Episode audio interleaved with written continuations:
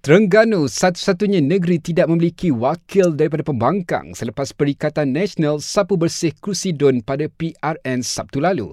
Ini sekaligus menyaksikan pentadbiran Terengganu tiada sistem semak dan imbang untuk melaksanakan pembangunan di negeri berkenaan.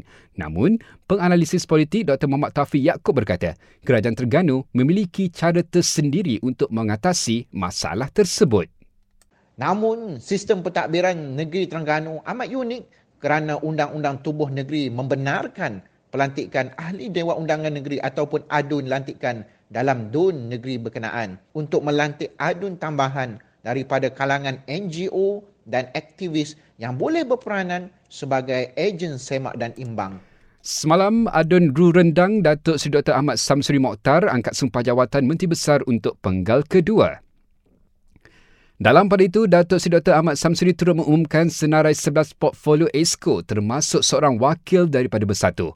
Katanya, terdapat beberapa perubahan dan penyelarasan dibuat pada portfolio kali ini bagi tujuan penambahbaikan dan memudahkan gerak kerja dengan kementerian di peringkat pusat.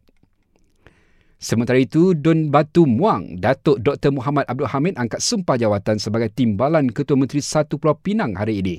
Manakala Adun Datuk Keramat daripada DAP, Jandip Singh Dio, dilantik sebagai Timbalan Ketua Menteri Dua Pulau Pinang. Kerajaan dalam perancangan untuk mewujudkan skim amanah saham rahmah bagi bantu keluarga miskin tegar. Dan akhir sekali di Gua Musang, seorang remaja lelaki cedera parah tertusuk buluh sepanjang 2 meter selepas motosikal ditunggangnya merempuh belakang sebuah pacuan empat roda membawa muatan itu.